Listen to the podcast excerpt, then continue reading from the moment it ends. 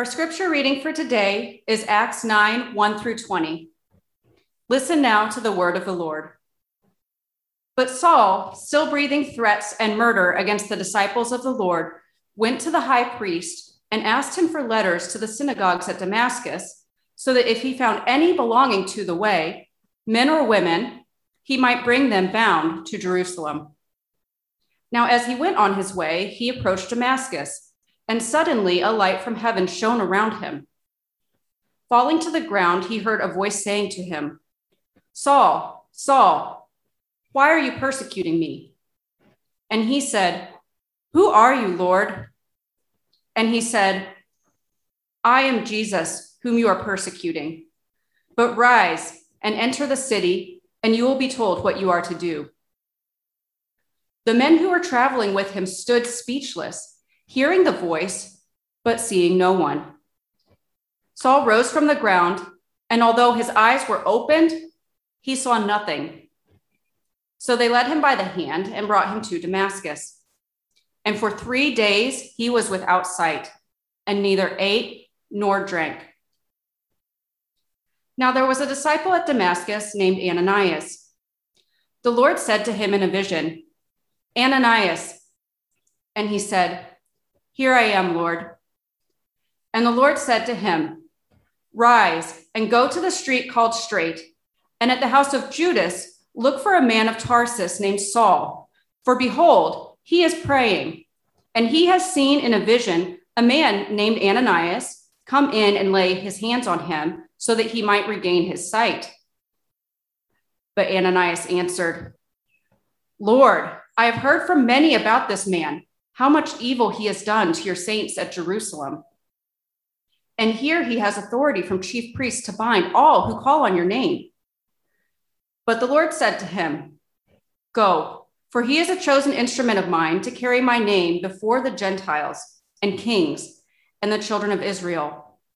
For I will show him how much he must suffer for the sake of my name." So Ananias departed and entered the house. And laying his hands on him, he said, "Brother Saul, the Lord Jesus, who appeared to you on the road by which you came, has sent me so that you may regain your sight and be filled with the Holy Spirit." And immediately something like scales fell from his eyes, and he regained his sight. Then he rose and was baptized, and taking food, he was strengthened. For some days he was with the disciples at Damascus. And immediately he proclaimed Jesus in the synagogue, saying, "He is the Son of God." The word of the Lord.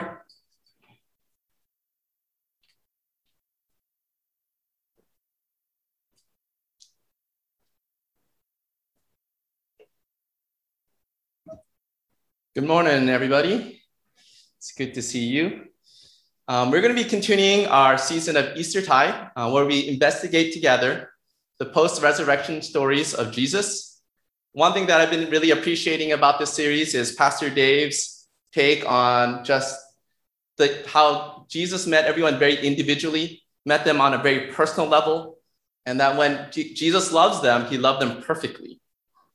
And so we saw that they all struggled in different ways, but Jesus knew exactly how to meet them.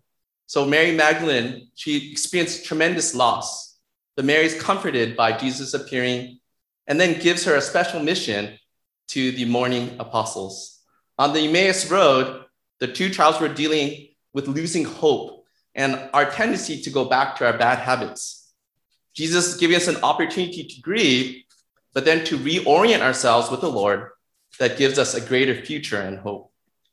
Thomas struggled with unbelief, but when he was surrounded by a community who was willing to accept his unbelief, he was willing to be corrected from his unbelief. And then he proclaimed one of the greatest statements, "My Lord and my God." For Peter, Jesus is offering a meal to counter the emotional eating, the grief bacon, as Pastor Dave said, to satisfy the longing within us, to fellowship together, to declare that he loves us and he forgives us. Last week, we identify with Peter as he struggled with comparing himself and wanting to be the best disciple. But instead of focusing on ourselves and others, we need to build on Jesus' love for us. Today, we're going to be focusing on Jesus' amazing encounter with Saul on the road to Damascus. So let us pray as we consider how Jesus loved Saul perfectly. Dear Heavenly Father, thank you for inviting each and one of us to be here together, to worship and enjoy you. Grant us humble hearts to receive and a tenderness to hear your words of life and healing. Speak, Lord. Holy Spirit, convict us of our sins and point us to Jesus, to our great Savior, deliverer, and healer. Help us to see that our only hope is found in Christ. In Jesus' name, amen. All right. Um, I'm sure many of us have helped people who have gone through difficult times. And of course, there's some extreme cases um, where one side does horrible things to another. And that is a very serious topic. Um, but I want to talk about a more, maybe a situation that happens more regularly, whether in a romantic or platonic, where both sides have made mistakes, and now there's conflicts because of their mistakes, where there's blame on both sides. I think most relationships kind of fall under this category. This past year, um, I've been challenged and blessed to be part of a lot of reconciliations uh, between people in our college and young adult community. And I have learned a lot that I need to grow in this area, and also how to be a better friend to people who are struggling. So I wanted to paint us a picture of a potential scenario.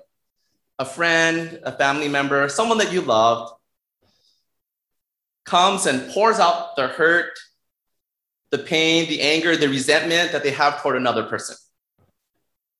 The first thing I learned of this, first of all, is that it's important to appreciate and affirm the person. I acknowledge that my initial tendency is to counsel, give suggestions, want to try this, try that. And I've learned painfully that that's the wrong response. And what it ends up doing is it creates more pain, because they're like, you don't hear me, you don't understand me. And so I failed a lot. So I apologize to my college and young adult group here. Um, so I learned that it's important to appreciate and affirm people. It's critical, it's essential. But after we someone is heard and validated, then we consider this next step. And that's the part that I want us to talk about today.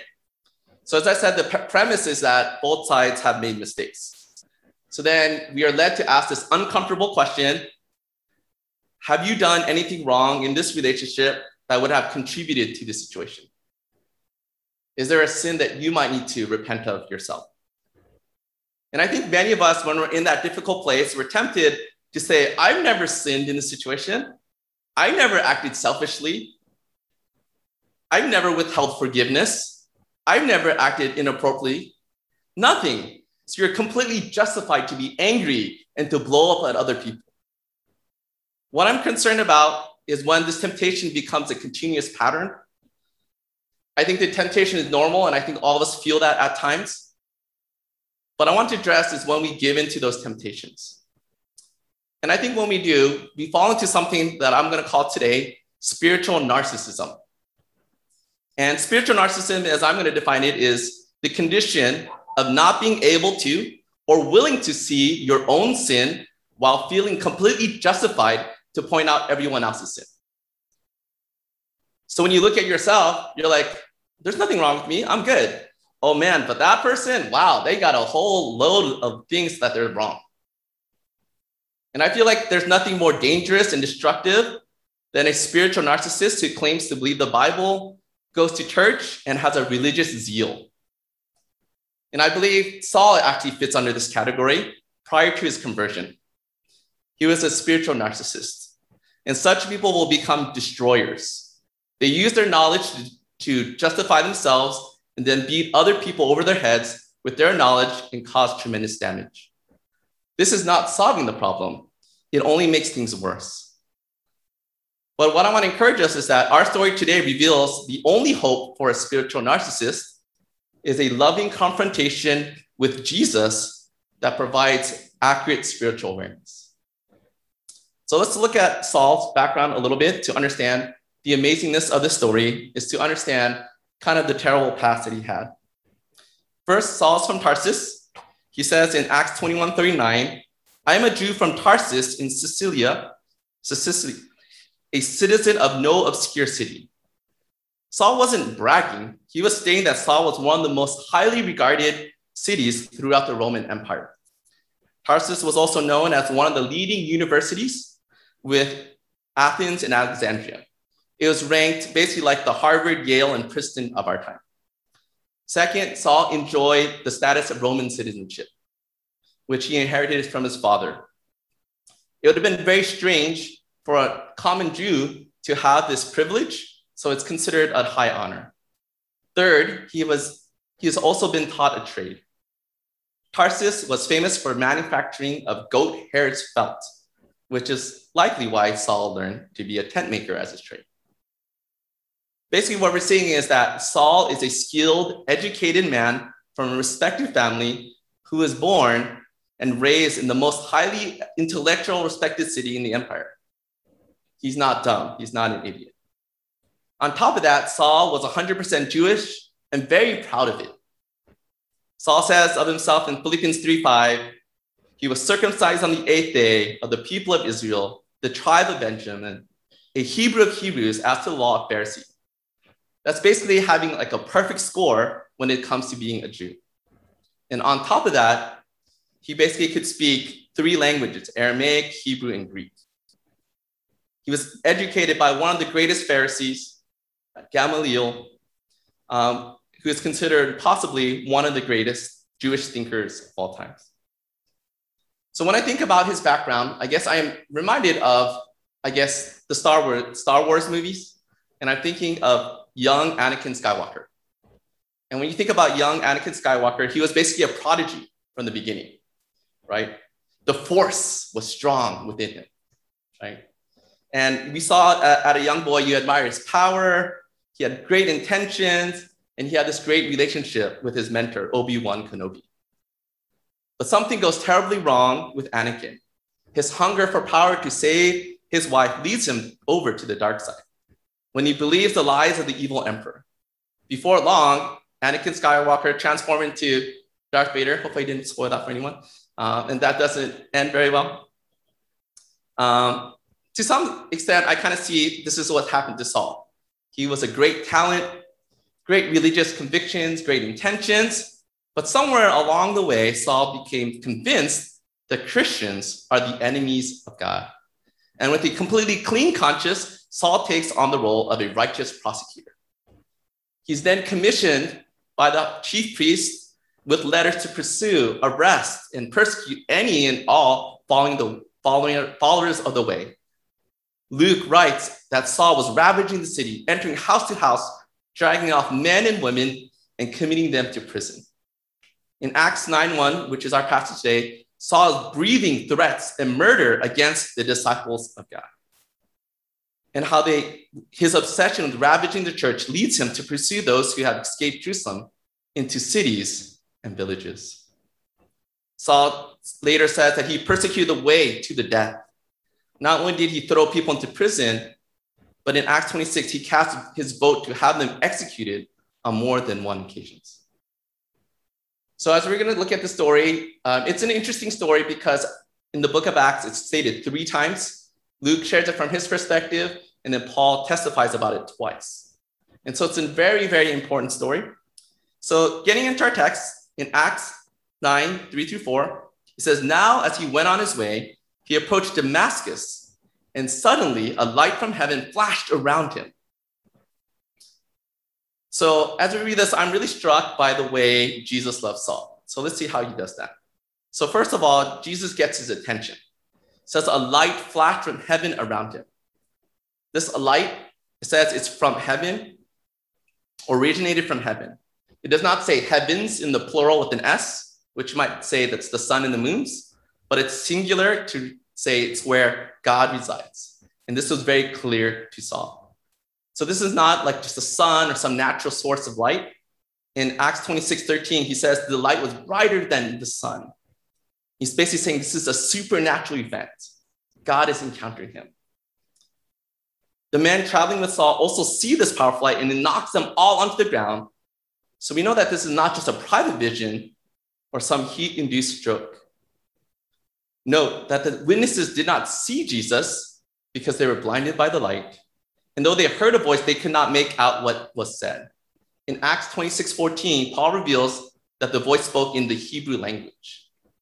I guess it seems to suppose that maybe the others did not understand Hebrew. They might have spoke Aramaic or maybe Greek. And then we see Jesus. And Jesus says this, Saul, Saul. It may not mean much just to say it twice, but if you think about scriptures, God mentions people's names twice to show intensity, tenderness, and a moment of great importance. For example, Abraham was about to sacrifice his own son in Genesis twenty-two, and God stops him by saying, Abraham, Abraham. Or another time when Jacob, when he was getting old, and he assures him that it is his will for Jacob to move to Egypt. And he says in a dream, Jacob, Jacob. Another example is Moses. During the burning bush, with the intent of commissioning him to send him to meet Pharaoh, he begins by saying, Moses, Moses. And similarly with Samuel, when he gets the call, he says, Samuel, Samuel. In the New Testament, we see this also twice with Peter. He says, Simon, Simon, Satan has demanded to have you. Or in Luke ten forty-one, about Martha, it says, Martha, Martha, you are worried and upset by many things. So I believe the repetition of person's name when God speaks is many times to indicate a call, an assignment, or maybe a rebuke. But I would say in this instance, maybe it's all of these things. So now that he has his tension, he says, Saul, Saul. This is the question that I wrestled with the most is, why are you persecuting me? Instead of scolding him or yelling at him or whatever, you could have struck him dead, I guess. He could have done many things. Jesus asks a question. And as you know, when Jesus asks a question, it's not because he doesn't know the answer, but it's for our sake, for the person receiving, that they would discover the answer. And I think we need to consider this question for ourselves. But as we continue, Saul is actually very confused, and he responds, who are you, Lord? And again, that's a really strange and interesting question. He knows that the light that just stopped him was this divine, supernatural thing. And he knows that this is from heaven, and so that's why he says, who are you, Lord, right? So he acknowledges that something supernatural, but he's confused. It has never occurred to him that he's persecuting God. In his mind, he's been attacking and persecuting the enemies of God. So why would God now say to him, why are you persecuting me? Right? And I think likewise, when you are a spiritual narcissist, we believe in the depths of our heart, we are right and everyone else is wrong. And when God tries to rebuke us, you're like, wait, you're not talking to me, right, God? You mean you're talking to that person? Wait, what? Why are you talking to me? I'm not persecuting you. That's not me. That's some other guy. And so likewise, we might ask the same question. Wait, who's talking to me? Who are you? The voice responds, I am Jesus, whom you are persecuting. One of the major points is that Jesus identifies himself with the church. The church is the one who's being persecuted, but Jesus is the one who says, you're persecuting me. It reminds us of Matthew twenty-five forty, where it says, as you did unto the least of these, my brothers, you did also unto me. And the flip, he says in Matthew twenty-five forty-five, and as you did not do unto the least of my brothers, you did not do unto me. Jesus says that when we love others or don't love others, we ultimately are showing love to Jesus or not showing love to Jesus. And I hope you guys could understand the radical ramifications of this. That basically Jesus loves us. He loves you and me. And basically what he's saying is that Jesus identifies himself with the suffering of his people, right? When the people of God is suffering, he suffers with them. It's not just that we are like, he's part of us, but he is one with us. He says, it's happening to me. And so Jesus takes this, it almost sounds very personal because Jesus is deeply connected to his church, his body. The second thing that really struck me as that, about this is that Jesus helped us to understand that our primary sin is always against God. Yes, sin ag- sinned against the church and the people of God, like Stephen, who is martyred. But Jesus asked, Saul, Saul, why are you persecuting me? Strangely, Jesus does not focus on Saul's sins against people, right? And it's not to diminish the struggle of the people, but I think it's to highlight something greater, that the bigger issue is your relationship to God, right? I believe David understood this when he sinned by committing adultery with Bathsheba. And he wrote in Psalms fifty-one, three and four, for I know my transgressions and my sin is ever before me, right? He committed adultery. He sinned with Bathsheba. He sinned against Bathsheba, Bathsheba's husband. But in verse four, he says, against you, you only have I sinned and done what is evil in your sight. I believe this is the first key to breaking our spiritual narcissism. We need to see that our sin or our issue is not primarily a horizontal, people to people, me and you, but our primary problem is between, it's a vertical thing, us to God, God to us. So when we sin against our neighbor, a friend or a loved one, this horizontal level, we're ultimately sinning against God. And so I think Jesus can rightfully confront us by asking, why are you persecuting me? Why are you sinning against me? And unless, I believe unless we see Jesus in the middle of all of our horizontal relationships, we will never own up to our sins. It'd be too easy to rationalize and downplay our sins. With others, we can just justify ourselves. But when we talk to God, we cannot. And I believe this is God's great grace for us. Jesus confronts Saul so he gains an accurate picture of himself. In Acts twenty-six, fourteen, it says, Saul, Saul, why you persecute me? But there's an extra phrase that's there that struck me. It says, it is hard for you to kick against the goats. It is hard for you to kick against the goats. And of course, most of us, including myself, was like, what does this mean? What does it mean to kick the goats? Again, kick the goats was a common farming expression back in the day. And though it's unfamiliar to us, it was very something very familiar to them. So basically, it's like a, a short spear, right? And then one end's kind of blunt and the other side has a sharp edge. And so whenever an ox would have moved, you kind of poke it, and then it would get moved. But if the oxen doesn't want to move, you just kind of keep it there, and then the ox will keep kicking it, and all it would do is keep piercing itself time after time after time, causing more and more pain. The point of this expression was simple. Stubbornness and rebellion leads to self-inflicted pain. The Lord's use of this expression reminds Saul that the Holy Spirit actually has been working in his life, prompting Saul for a while, maybe even a long time. In John sixteen, eight, we read one of the primary roles of the Holy Spirit is to convict us of our sins. And when he comes, he will convict the world concerning sin and righteousness and judgment. We know that God convicts us when we're doing wrong. We know that God is prodding and prompting us to yield, to stop, to turn around and come back to him. But many of us are too stubborn and we keep kicking the goats. In Hebrews three, seven, and eight, therefore, as the Holy Spirit says, today, if you hear his voice, do not harden your hearts. God is giving us two choices.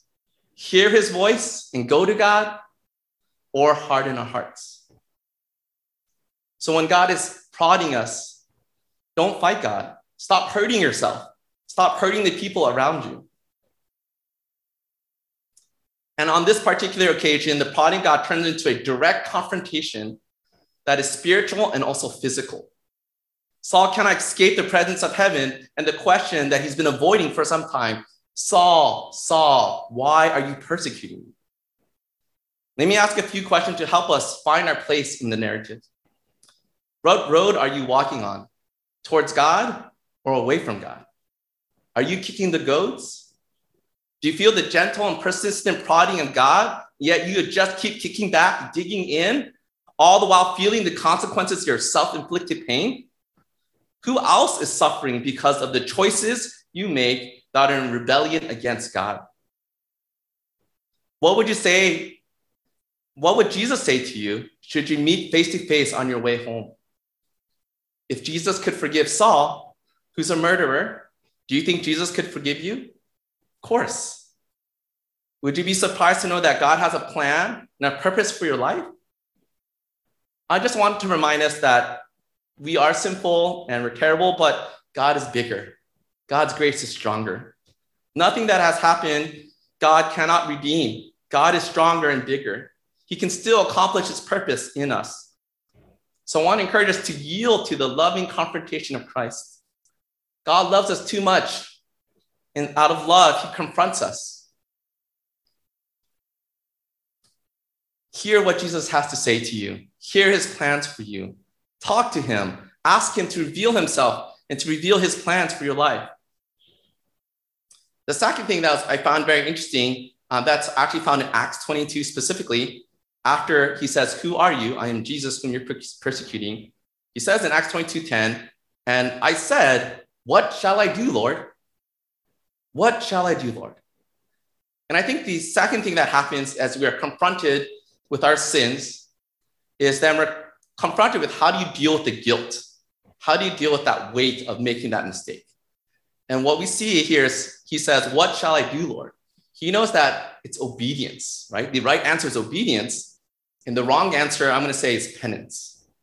So this reminds me of Second Corinthians seven ten, which says, for godly grief produces a repentance that leads to salvation without regret, whereas worldly grief produces death.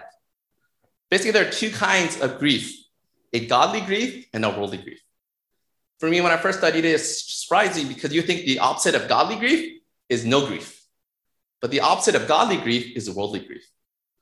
So grief, again, is feeling terrible about something, feeling sorrow, feeling bad about certain things. But what's the difference? How do you know which one you have? There are a few things that this passage tells us. First, which way are you running? Worldly sorrow runs away from God. God is scary. Run away from God. Run, run, run, run. I'm afraid. Right? Godly sorrow says, run to Jesus. He's going to save me. Run to Jesus. So when you feel bad, are you running away from Jesus or are you running towards Jesus? It's very different. The second thing that we see is who decides the consequences or the punishment, right? Worldly grief says, I'm going to punish myself. I know how to take, yeah, I'll punish myself. Godly grief says, Jesus, you're justified. You do whatever you think is right. I trust you. Worldly grief is penance, I would say. Voluntary self-punishment inflicted as an outward expression of repentance for having done wrong. Godly grief, many times, God will help us have, have us deal with whatever things we've done wrong. And oftentimes there's a thing of restitution. We restore what we did wrong. So for example, someone breaks into your house and smashes all your furniture for fun, right? A Someone who has penance would say, you know, I'm a high school kid. I'm just going to go to my high school and write on all the chalkboards or whiteboards and say, I'm sorry that I broke all your stuff. I'm sorry. I'm sorry. I'm sorry. And he said, I'm good, right? I said, I'm sorry. What, what else do I need to do? Right? Restitution would be on the other hand, the judge would say, you need to pay this back. This is the number of damages done. You need to pay it back. Right? And so a lot of us like to do like, let me just punish myself. It's probably not as bad, but none of, most of us are afraid to like do it the right way. So what is the result? It says that worldly grief produces death, while godly grief produces a repentance that leads to salvation without regret. Let me give you two examples of how this works. Think of Judas. He betrayed Jesus. He felt horrible, terrible about himself. And so what he does is he feels sorrow. So he has his money and then he's like, he goes back and he's like, I don't want the money. And he throws the money back, but he still feels really bad. He's like, what do I do? You know, I guess there's a lot of questions, like if, if he could have gone to Jesus, but instead of going to Jesus, he says, I'm going to do something. I'm going to punish myself. And he commits suicide. That's producing death. Peter, on the other hand, denies Christ three times. He feels terrible. And but a couple of weeks ago, we heard that he went fishing. And then John, the disciple whom he loved, said, it's the Lord. And what did Peter do? He put on his clothes and he jumped in and he started swimming towards Jesus, right? He's like, I want to go to Jesus. And then he produces a repentance that leads to salvation without regret. He's restored and becomes a pillar of the church. So likewise, we have to deal with our guilt in a healthy way. And so Saul acknowledges the guilt and runs to Jesus and invites him to lead him, saying, what shall I do, Lord? I believe he experienced godly sorrow. So I want to encourage that when God confronts us with our sin, the point is not for us to sit around and feel terrible all day long and forever about it. He continues in verse six, Jesus instructs him and says, but rise, enter the city, and you be told what you are to do. Jesus does not kick him to the curb and say, forget you, you made too many mistakes, I can't use you. He says, I have a plan, get up, go this way. Jesus forgives and restores, but listen, God does not spare us from the natural consequences of our behavior. Sometimes he will, but generally that doesn't happen that way. Saul is forgiven and sent, but much of the future suffering he will experience will come as a result of his past life and behavior. The amazing thing is that God can use that suffering for the glory of his kingdom. So an example of this is, if you know the story of Chuck Colson, he had a reputation as the hatchet man for President Nixon. And a hatchet man carries out controversial and does a lot of dirty jobs on the behalf of the person he employs for. And so he would orchestrate illegal activities to destroy and discredit any politicians, journalists, activists who perceived threats to the White House. And at the time, he was seen as the most dangerous man in Washington, D C, leading to his arrest in the Watergate scandal. There, Chuck saw his sin, repented, and was saved through the grace of Jesus Christ. But did he get out of prison? No. God allowed Chuck to feel the consequences of his crime. But during his time in prison, Chuck heard the call to begin the ministry to inmates. And that ministry, which continues to this day, has changed millions of lives, even now after Chuck Colson's earthly life has ended. Today, we learned that our only hope for a spiritual narcissist is a loving confrontation with Jesus. The first step is to see that in our horizontal relationship, we need to see Jesus in the middle of that horizontal relationship. The Holy Spirit may be convicting us, prodding us to stop and consider, what are you doing? Maybe God is allowing us to suffer consequences of our bad choices. We need to address the primary issue, your relationship with God. So I ask, how is your relationship with God? And when we see Jesus in our horizontal relationships, we see that when we sin against people, we sin against God ultimately. And Jesus rightfully may ask us, why are you persecuting me? Why are you sinning against me? The second step is to, again, to follow up by asking, what shall I do, Lord? As we said, when we sin, we naturally feel grief. The question is, do we do it in the godly, have godly grief or worldly grief? And so, yes, we are tempted to have worldly grief that runs away from God, and we have our own penance plan. But that doesn't end well, and many times ends in death. But rather, we need to embrace our godly sorrow and help us to run towards God and ask him, what shall I do, Lord? As we humble and submit ourselves to him, that produces a repentance that leads to salvation without regret. So what happened to Saul? Did, did he obey God? So in Acts nine six, after he asked, what shall I do, Lord? The Lord's instruction, rise and enter the city, and you'll be told what you are to do. In nine eight, he Saul rose from the ground, and although his eyes were open, he saw nothing. So they led him by the hand and brought him into Damascus. And for three days he was without sight, neither ate nor drank. God sends Ananias to speak to him. So Ananias departed and entered the house, and laying his hands on him, he said, Brother Saul, the Lord Jesus, who appeared to you on the road by which you came, has sent me so that you may regain your sight and be filled with the Holy Spirit. And immediately something like scales fell from his eyes, and he gained his sight. Then he rose and was baptized, taking food.